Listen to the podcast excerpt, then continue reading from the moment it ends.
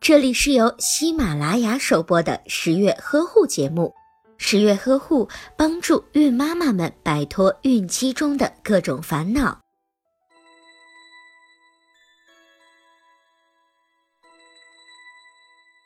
生完宝宝出院的时候，医生一般都会叮嘱准妈妈，产后四十二天一定要再回医院做一个检查。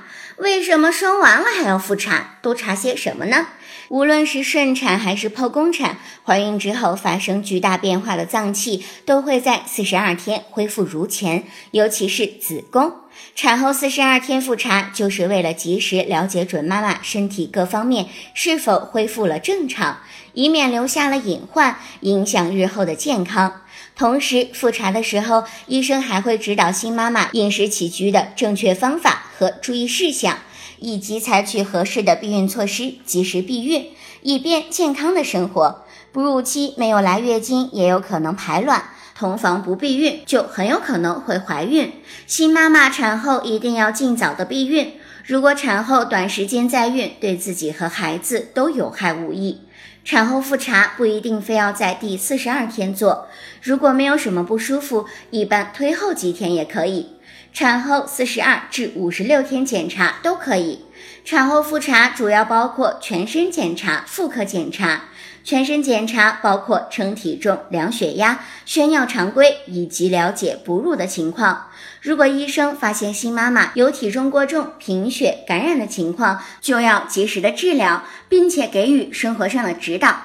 孕期有高血压、糖尿病、心脏病等内科合并症的孕妈妈，产后复查的时候还应该到内科再做相应的检查。产妇检查是通过妇科内诊、B 超以及分泌物检测来了解会阴、阴道伤口、宫颈以及子宫、输卵管、卵巢是否恢复到了孕前的状态，阴道分泌物有无异常等。